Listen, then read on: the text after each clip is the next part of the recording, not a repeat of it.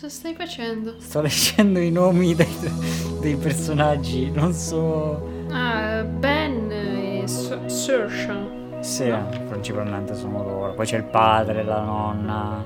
Va bene. Ah, stiamo già andando, dai. Eh, Eh sì che stiamo già andando, qui qui non ci fermiamo. Infatti.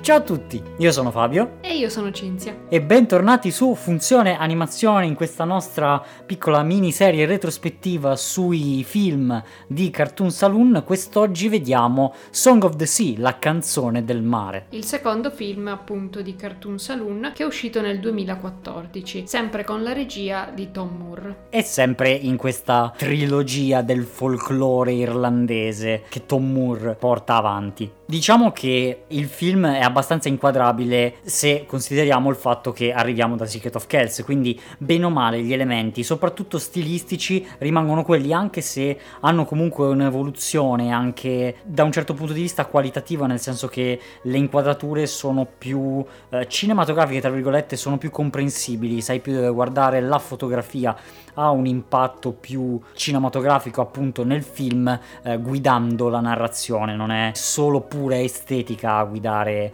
gli sfondi eccetera, ma è anche proprio la narrazione, ecco. Per il resto ci troviamo sempre all'interno dell'ambiente irlandese, tuttavia abbiamo fatto un gran bel balzo in avanti perché se prima eravamo nel eh, nono secolo, adesso siamo verso gli anni, non saprei È dire, abbastanza contemporaneo, magari non proprio ai giorni nostri, però voglio dire. diciamo di, di- di questo secolo di quello appena passato ecco però comunque è un bel balzo perché entrano in gioco seppur in modo molto marginale chiaramente eh, però la macchina la nave che precedentemente ci- era molto più medievale la questione. Sì, in questo episodio come al solito faremo prima una parte no spoiler e poi verso il finale invece andremo un po' più nei dettagli e quindi ci saranno degli spoiler, ma tranquilli, vi diremo quando sarà il momento. Dunque, Song of the Sea racconta la storia di Ben e Saoirse, che sono due fratelli e la particolarità è che la madre di Ben e Saoirse, che si chiama Bronag, la particolarità è che è una Selkie, quindi questa creatura mitologica che diciamo una specie di sirenetta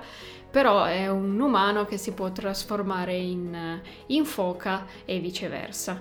Quindi anche qui una creatura mitologica che ha radici nel folklore irlandese e che viene però comunque declinato in maniera più, diciamo, mainstream rispetto a un Secret of Kells. Lì era proprio la messa in scena di una mitologia medievale, qui invece è una storia che prende ispirazione sempre dalla mitologia, però la storia è molto più seguibile, diciamo. Sì, infatti quello che si nota subito dalla scrittura è che c'è una grande attenzione verso i personaggi, verso il loro stato d'umore e anche la loro psicologia della posizione in cui si trovano e, e soprattutto dei vari rapporti con i personaggi e soprattutto fra i due protagonisti, quindi eh, Ben e Shorsha. Sì, e c'è anche una bella crescita della relazione tra questi due fratelli. Anche perché appunto da questo primissimo ricordo che si può vedere nel film c'è questa scomparsa della madre e questo invece arrivo di questa bambina che però è muta, non parla e vabbè al di là della mancanza della madre che si sa è una costante nei film d'animazione quasi come me, però la presenza di un personaggio che non parla e che è muto è una cosa ovviamente che è molto difficile da gestire perché ovviamente non hai una facilità di comprensione, devi impostare tutto in un certo modo per far sì che la storia sia comprensibile, però dall'altra parte permette di creare dei momenti che lasciano parlare solo le immagini, che si capiscono da soli, insomma ti dà la possibilità di creare veramente delle cose molto molto belle. E questo però dà subito un'idea di quanto ci sia appunto come ho già detto molta più attenzione sui personaggi che non sono persone così un po' buttate lì in un contesto ma vivono proprio quella storia e tu la vivi con loro da vicino. Ed è per questo che la definirei una scrittura che è più drammatica di Secret of Kells nonostante in Secret of Kells sia molto pesante come scrittura, ma non è drammatica dal punto di vista dei personaggi perché alla fine non riesci troppo ad empatizzarci, mentre qui secondo me il livello di empatia è, è molto più alto. È perché è molto più emotivo, anche perché come vedremo anche poi più avanti, già parte con un forte conflitto la relazione tra Ben e Saoirse perché comunque l'arrivo di Saoirse significa per Ben la scomparsa della madre quindi comunque da aspettare ed essere molto felice dell'arrivo di questa sorellina in realtà poi quando arriva la vede come responsabile della scomparsa della madre quindi il rapporto è molto conflittuale tra loro due cioè Saoirse non ha astio nei confronti di Ben però Ben ovviamente sì perché non ha ancora comunque superato, diciamo, il trauma. Ed è un astio molto aspro perché cioè davvero provi molto dispiacere nel vederli comportarsi così perché è veramente cattivo proprio da, da bambini. Quello che farebbero i bambini sapete che i bambini possono essere eh, esseri terribili crudeli e, e, mostruosi e qui effettivamente ci si va. Eh però non è una cattiveria così tanto terribile da diventare non so accusabile, nel senso è, è cattivo, si comporta male, però sono diciamo quasi sì dispetti da fratello maggiore, un po' troppo esagerati da una certa parte, però n- non è completamente cattivo. No, no, no, non è esagerato. Però comunque crea una tensione interessante tra loro due. Sì. E oltre a Ben, a non aver ben superato la scomparsa di Bronach, c'è anche il padre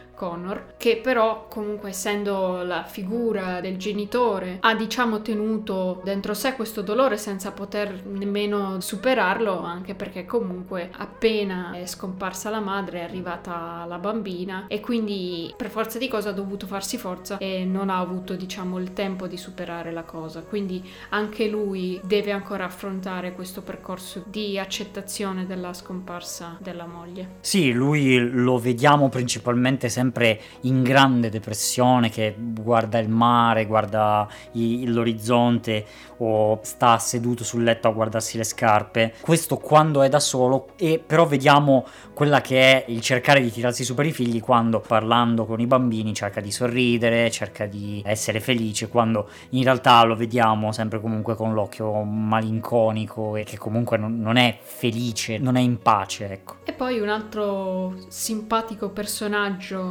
del film è il cane Q, che potrebbe essere secondario, un po' lo è, però non del tutto. Il cane in realtà è un'aggiunta che non dà fastidio, anzi è un bel elemento all'interno del film, funziona bene, come in realtà funziona bene un po' tutta la scrittura, secondo me è scritto veramente bene, i personaggi sono molto belli, soprattutto Sorsha che è un bellissimo personaggio, anche perché comunque non sono i dialoghi che fanno un personaggio, ma sono le scelte e le azioni che compie. Lei è veramente un personaggio bellissimo che mantiene la curiosità e la gioia gioia di una piccola bambina che ha il mondo e la vita davanti a sé, ma allo stesso tempo ha questa coscienza di quello che lei in realtà è, una Selkie, e per qualche motivo eh, ne capisce l'importanza e ne capisce il peso e cerca di abbracciare questo suo ruolo, cosa che gli viene in realtà anche impedita talvolta. Le tolgono la conchiglia, il mantello e anche questi elementi che è interessante come vengono inseriti nel film come funzionamento proprio dell'essere Selkie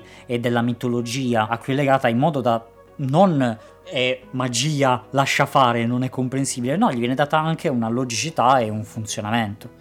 Quindi anche questa cosa è molto apprezzabile e visivamente si porta un po' dietro il bagaglio di Secret of Kells, però anche qui lo fa in un modo molto più sfumato, dolce, gentile. Ci sono sì i pattern che ogni tanto ritornano, le decorazioni, alcuni elementi di ispirazione celtica, però comunque è tutto molto più delicato, più sfumato, mm-hmm. anche comunque tutti gli sfondi in acquerello, la palette di colori utilizzata, mentre Secret of Kells era proprio forte con linee decise. Era netto netto. Molto spigoloso anche. Mhm. Invece Song of the Sea si adatta anche molto bene alla storia che racconta in questo senso. Esatto, queste due non sono estetiche perché l'estetica è bene o male la medesima, eh, più che altro sono due tratti, due segni diversi. Il primo in Secret of Kells molto netto, molto geometrico, molto freddo anche se vogliamo, e in questo caso invece si ammorbidisce, i bordi sfumano e, e i tratti non sono di un colore netto ma hanno un glow quasi in alcuni casi per dargli luce. Ci sono ovviamente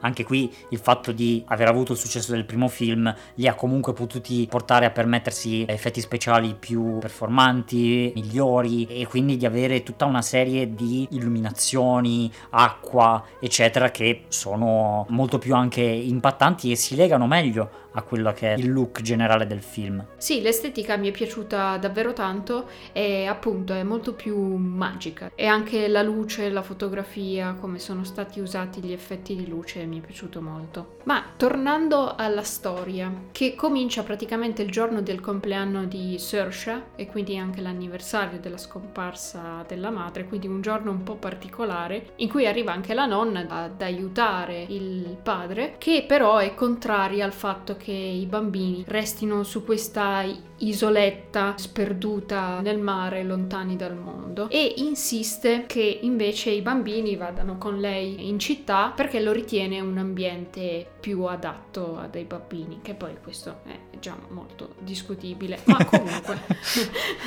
Beh, proprio la città città non credo, però effettivamente un'isola ripida con scogliere e massi appuntiti, con voli di 200 metri, eh, fredda e nel mezzo della burrasca, credo che non sia proprio il posto ideale per, per crescere dei bambini, però forse così è un'impressione.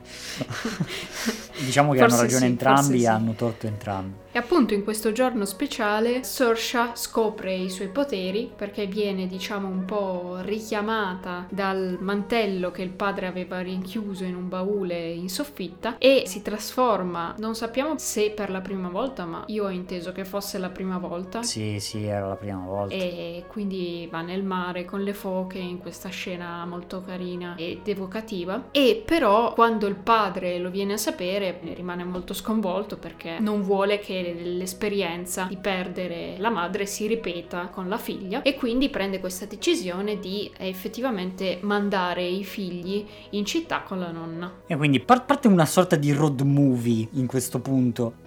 Tornano anche in questo caso i racconti dei miti e delle leggende, in questo caso raccontati dalla madre di Ben a Ben, e che sono uno spaccato interessante di quella che è la cultura, perché è proprio probabilmente, letteralmente il mito che viene raccontato eh, di generazione in generazione su cosa sono le selchi, sui nemici del- de- della natura, eccetera, eccetera, e che è interessante come sia in Secret of Kells che in questo Song of the Sea ci sia questa modalità di racconto di anticipare quello che verrà con il racconto che viene detto all'inizio, cioè addirittura se in Secret of Kells è interessante vedere che se si guardano per bene tutti i primi frame c'è praticamente tutto il film nei, nei- nei primi fotogrammi del film. Quindi sono queste piccole tecniche di dirti qualcosa che tu non puoi mai sapere che cos'è per poi fartelo ricordare più avanti nel film e crearti quindi un collegamento tra quello che è mito e quello che diventa realtà. Quindi c'è questo collegamento che mi piace sempre molto nei film di Cartoon Saloon e diciamo i racconti si concretizzano in questa conchiglia che viene lasciata dalla madre a Ben e che lui diciamo custodisce gelosamente anche se appunto il suo potere magico sarebbe sfruttabile solo da Saoirse. Sì, ed è bello questo rapporto tra la madre e Ben, perché Ben comunque non facendo parte di questa specie mitologica è un normalissimo bambino, però in realtà conosce tutte le canzoni, tutti i miti, tutte le storie e quindi in realtà capisce più il mondo delle Selkie rispetto a quanto non lo capisca Saoirse, che in realtà ne fa pienamente parte. Tra l'altro può essere che Ben non sia un Selkie, se è possibile, appunto perché non è una donna, forse perché appunto questa figura mitologica è legata al genere femminile, potrebbe essere. Beh, sì, indubbiamente direi che è una figura mitologica femminile, quindi Sì, non, non, ne siamo sicuri, però potrebbe essere la soluzione al perché Ben, nonostante sia comunque figlio di una Selkie, no, non sia effettivamente un Selkie a questo punto. Sì. E una delle leggende principali che la madre raccontava sempre a Ben è questa leggenda di MacLear, che viene poi ripresa anche più volte, tra l'altro Ben la racconta a Saoirse, che racconta di come per il grande dolore provato da MacLear, praticamente sua madre, Macca, questa divinità in forma parzialmente di gufo, oh. sono tanti gufi nei film di Cartoon Saloon, sono belli, va bene. Quindi Maca non sopporta che il figlio soffra così tanto e per portare via la sofferenza lo trasforma in pietra. Qui noi ci eh, fermiamo con la parte non spoiler e cominciamo con la parte spoiler. Quindi se non avete visto il film vi invitiamo calorosamente ad andarlo a recuperare e quindi passiamo alla parte spoiler. Pronti? Via. Quindi appunto c'è questo road movie che parte, quindi vanno fino in città con la macchina e poi fondamentalmente tre minuti dopo scappano dalla casa della nonna e cercano di tornare indietro. Ovviamente tornare indietro a piedi da un viaggio in macchina non è così facile e diciamo che passano attraverso un po' tante robe. Sì, è cosa molto carina è che all'andata Ben si traccia questa mappa con questi punti di riferimento tipo montagne, casa fatta in questo modo, fiume, ponte, eccetera, perché non era ancora arrivato che già stava pensando di scappare, ovviamente. e diciamo che questo viaggio però non lo fanno da soli perché vengono seguiti da queste fate, creature magiche. Tipi strani, bassi, inquietanti. Vengono chiamati in diversi modi, o Dinashi oppure Sulka qualcosa del genere, perché comunque sono creature magiche che sono in un qualche modo interconnesse anche con le Selkie. Perché quello che fa Macca è mandare questi suoi gufi contro queste creature magiche e li trasforma in pietra. Invece Sorsha, essendo Selkie, potrebbe salvarle suonando il corno e cantando la sua canzone. Quindi comunque durante il loro viaggio incontrano questi personaggi secondari se non terziari che comunque sono molto simpatici e che fanno scoprire comunque a Ben il fatto che le leggende, tutti i racconti che sa in realtà poi sono la realtà. Quindi seguendo a ritroso la mappa che Ben si era disegnato cominciano a tornare indietro tra i magnifici paesaggi che la campagna irlandese può regalare. E ad un certo punto però si separano i due fratellini perché Ben finisce in una grotta, in una caverna in cui incontra il personaggio del grande Senachai mentre Saoirse viene rapita dalla perfida Macca. E il personaggio di questo grande Senachai è abbastanza interessante, io l'ho trovato divertente, leggermente creepy ma neanche troppo. No, no. Che ha questi capelli lunghissimi e ogni capello contiene una storia. Però c'è questa scena, secondo me molto bella, in cui dice a Ben praticamente di seguire uno dei suoi capelli che contiene la sua storia. Quindi Ben rivive praticamente il momento in cui per l'ultima volta ha visto la madre. Però lo rivive con più coscienza esperienza, lo rivive vedendo proprio quello che è successo alla madre e il fatto che non è stata colpa di Saoirse che la madre diciamo è scomparsa. Sì, è un po' il primo tassello nel suo percorso di guarigione durante questo viaggio ed è una scena molto toccante, molto emotiva. Tra l'altro piccola parentesi, trovo molto ironico il fatto che Senchai, quello lì, quello lì eh, la creatura dalle 10.000 storie, perda la memoria a breve termine e quindi mentre che Ben si sta allontanando seguendo il capello che lo porterà fuori dalla grotta e verso Maccia, si gira e chiede chi è, chi è là? E è sempre un espediente fantastico perché mi ricorda moltissimo anche Sputafuoco in Pirati dei Caraibi che incontra Elizabeth e dopo due minuti che l'ha incontrata le riparla ed è di nuovo come la prima volta che la vede. Queste cose non so, a me piacciono moltissimo di scrittura, sono piccole chicche che però sono belle, sono proprio belle da sentire. Un ripetersi di, di dello stesso dialogo a così poca distanza nel tempo. Macca. Macca. Maccia il tè. E eh, c'è il tè e vabbè. Song of the Tea. Song of...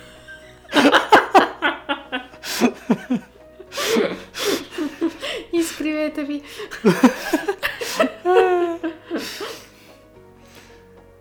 Dopo questa freddura, proseguiamo.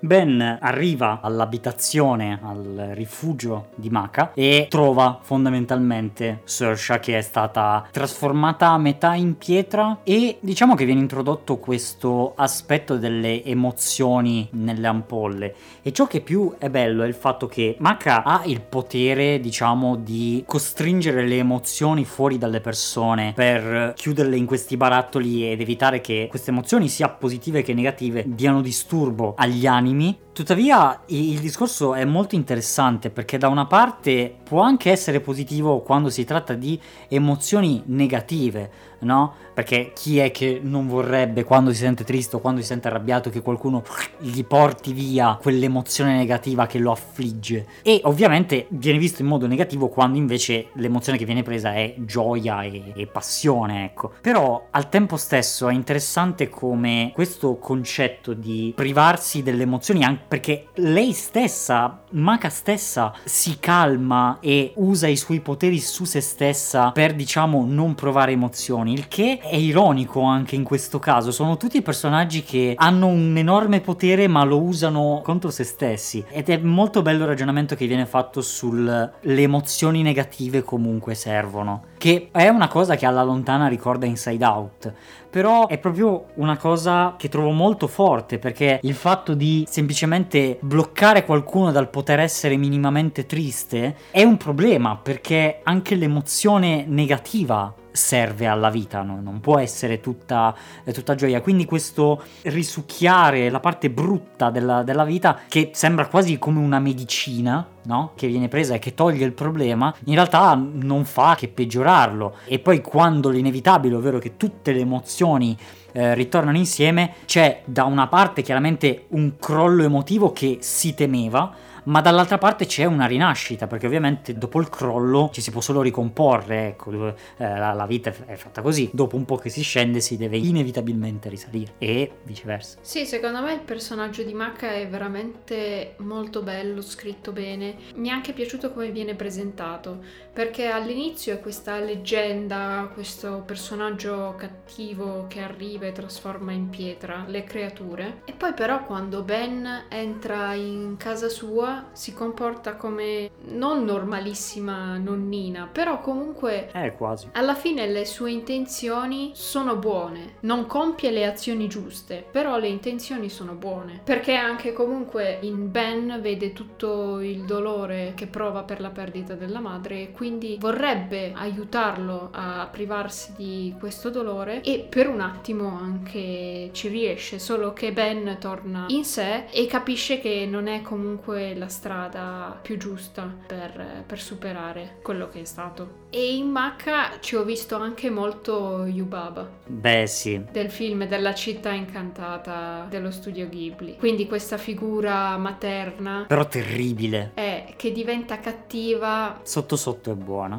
Sì, quasi per troppa bontà. Che ha trasformato il figlio in pietra perché non poteva sopportare di vederlo soffrire. Che è pa- paro paro quello che, che è la città incantata. Sì, esatto. Quindi questa iperprotettività che si trasforma in oppressione, anche un po' come era l'abate di Kells. Sì, sì, sì, certo.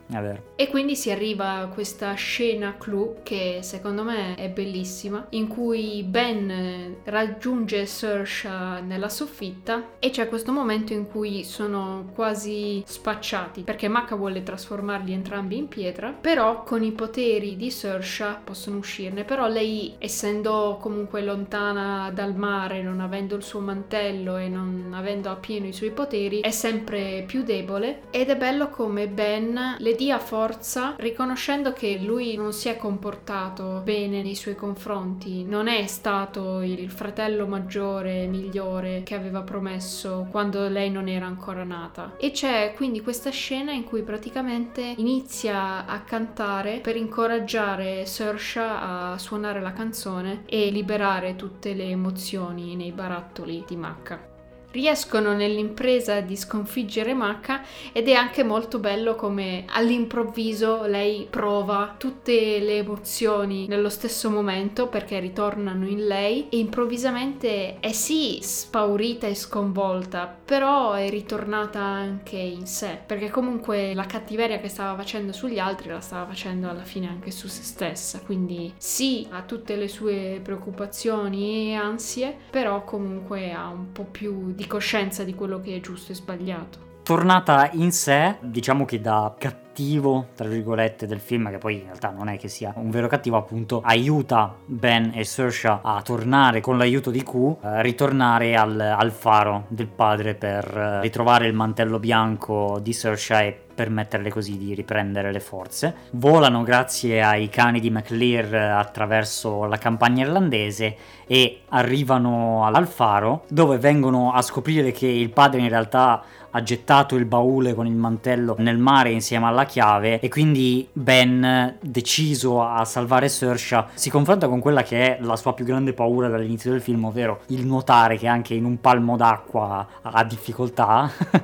come ben si vede. Sì, ed è bello che per tutto il film ha questo giacchetto salvagente. È tutto il film, veramente. Cioè, io ci avevo fatto caso però eh, se uno magari non ci presta troppissima attenzione si rende solo conto in quella scena lì che era effettivamente un giacchetto salvagente ed è un bel elemento comunque, cioè è una scelta di design del personaggio che ha molto senso, è un elemento così piccolo che diventa così forte alla fine e a me è piaciuto tanto. Sì, sì, è veramente, veramente molto bello riesce a sconfiggere la sua paura, il mantello viene ripreso grazie anche all'aiuto delle foche amiche di Saoirse potremmo dire, e arriva quest'ultima scena in cui per la prima volta da quando è cominciato il film eh, Saoirse indossando il, il, mantello canta la canzone della madre che gli è stata insegnata da Ben e riprende le forze avverando la profezia che era stata detta all'inizio quindi di risvegliare tutte le creature magiche che nel giorno di Halloween si sarebbero dovute ridestare dal sonno per andare verso il paese degli spiriti. Sì, ed è una scena molto spettacolare, visivamente molto bella, perché appunto ci sono tutte queste luci degli spiriti spiriti, eh, tutte queste creature che vengono risvegliate, che vanno verso questa isoletta che è McClear nel tramonto, quindi comunque un setting davvero forte visivamente ma anche forte emotivamente. Sì, è... il finale è toccante, è probabilmente il film più emozionale di Cartoon Saloon e si chiude con eh, il ritorno in realtà della madre, per un piccolo momento ritorna verso la fine per in realtà portare via con sé Saoirse, perché comunque loro due fanno parte della stessa specie, sono comunque delle creature magiche, quindi anche loro sarebbero destinate ad andare verso la luce. E è interessante che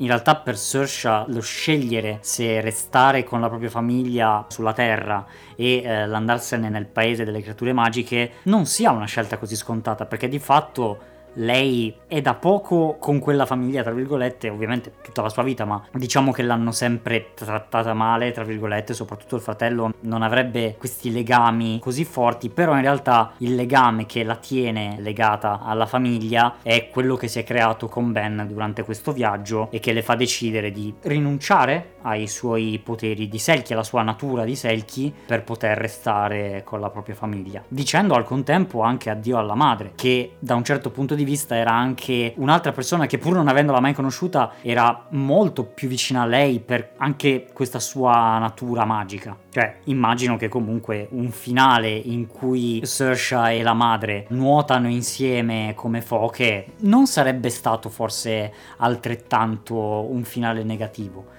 però sicuramente per Ben e il padre non sarebbe stato molto sostenibile, quindi alla fine è chiaramente il finale migliore, diciamo. Sì, ed è davvero un momento bello, appunto, anche la musica e il canto, come tutto l'ensemble viene messo in scena, è davvero bello. E una cosa che mi è piaciuta del film, e mi è piaciuto anche che ci ho fatto caso solo alla fine, che praticamente Macca e la nonna e il padre Connor e McLear sono praticamente simili, sono quasi lo stesso personaggio solo in epoche e con declinazioni diverse. Sì, sono un parallelo. Sì, perché comunque la nonna, volendo portare via i ragazzi dall'isola per portarli in città, diciamo vuole anche un po' portare via il dolore dal figlio, perché comunque gli ricordano molto la madre e allo stesso tempo quello è un luogo in cui la presenza della madre risuona molto per i bambini e quindi li farebbe un po' scappare via dal dolore